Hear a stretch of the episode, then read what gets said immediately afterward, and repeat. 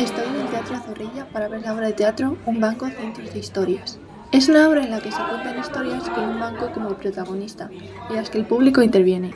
No solo se cuentan historias con el objetivo de hacer reír al público, sino también se cuentan historias para hacer reflexionar sobre ciertos temas que no se suelen representar.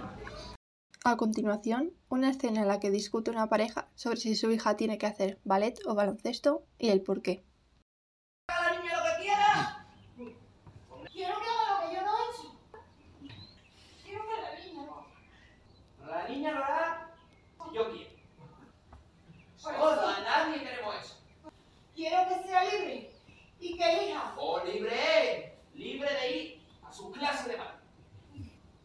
Te voy a decir una cosa. ¿Qué me va a decir? ¡Mi hija! ¡Va a baloncesto! ¿Entendido? Ahora, una pequeña entrevista con una de las actrices principales de la obra.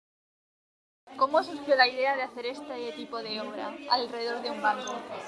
Eh, pues surge a raíz de eh, pensar que eh, creemos que es un, un elemento cotidiano muy poderoso y que a lo largo de un día pueden ocurrirse millones de cosas, montones de personas que se sientan a compartir una historia o un encuentro.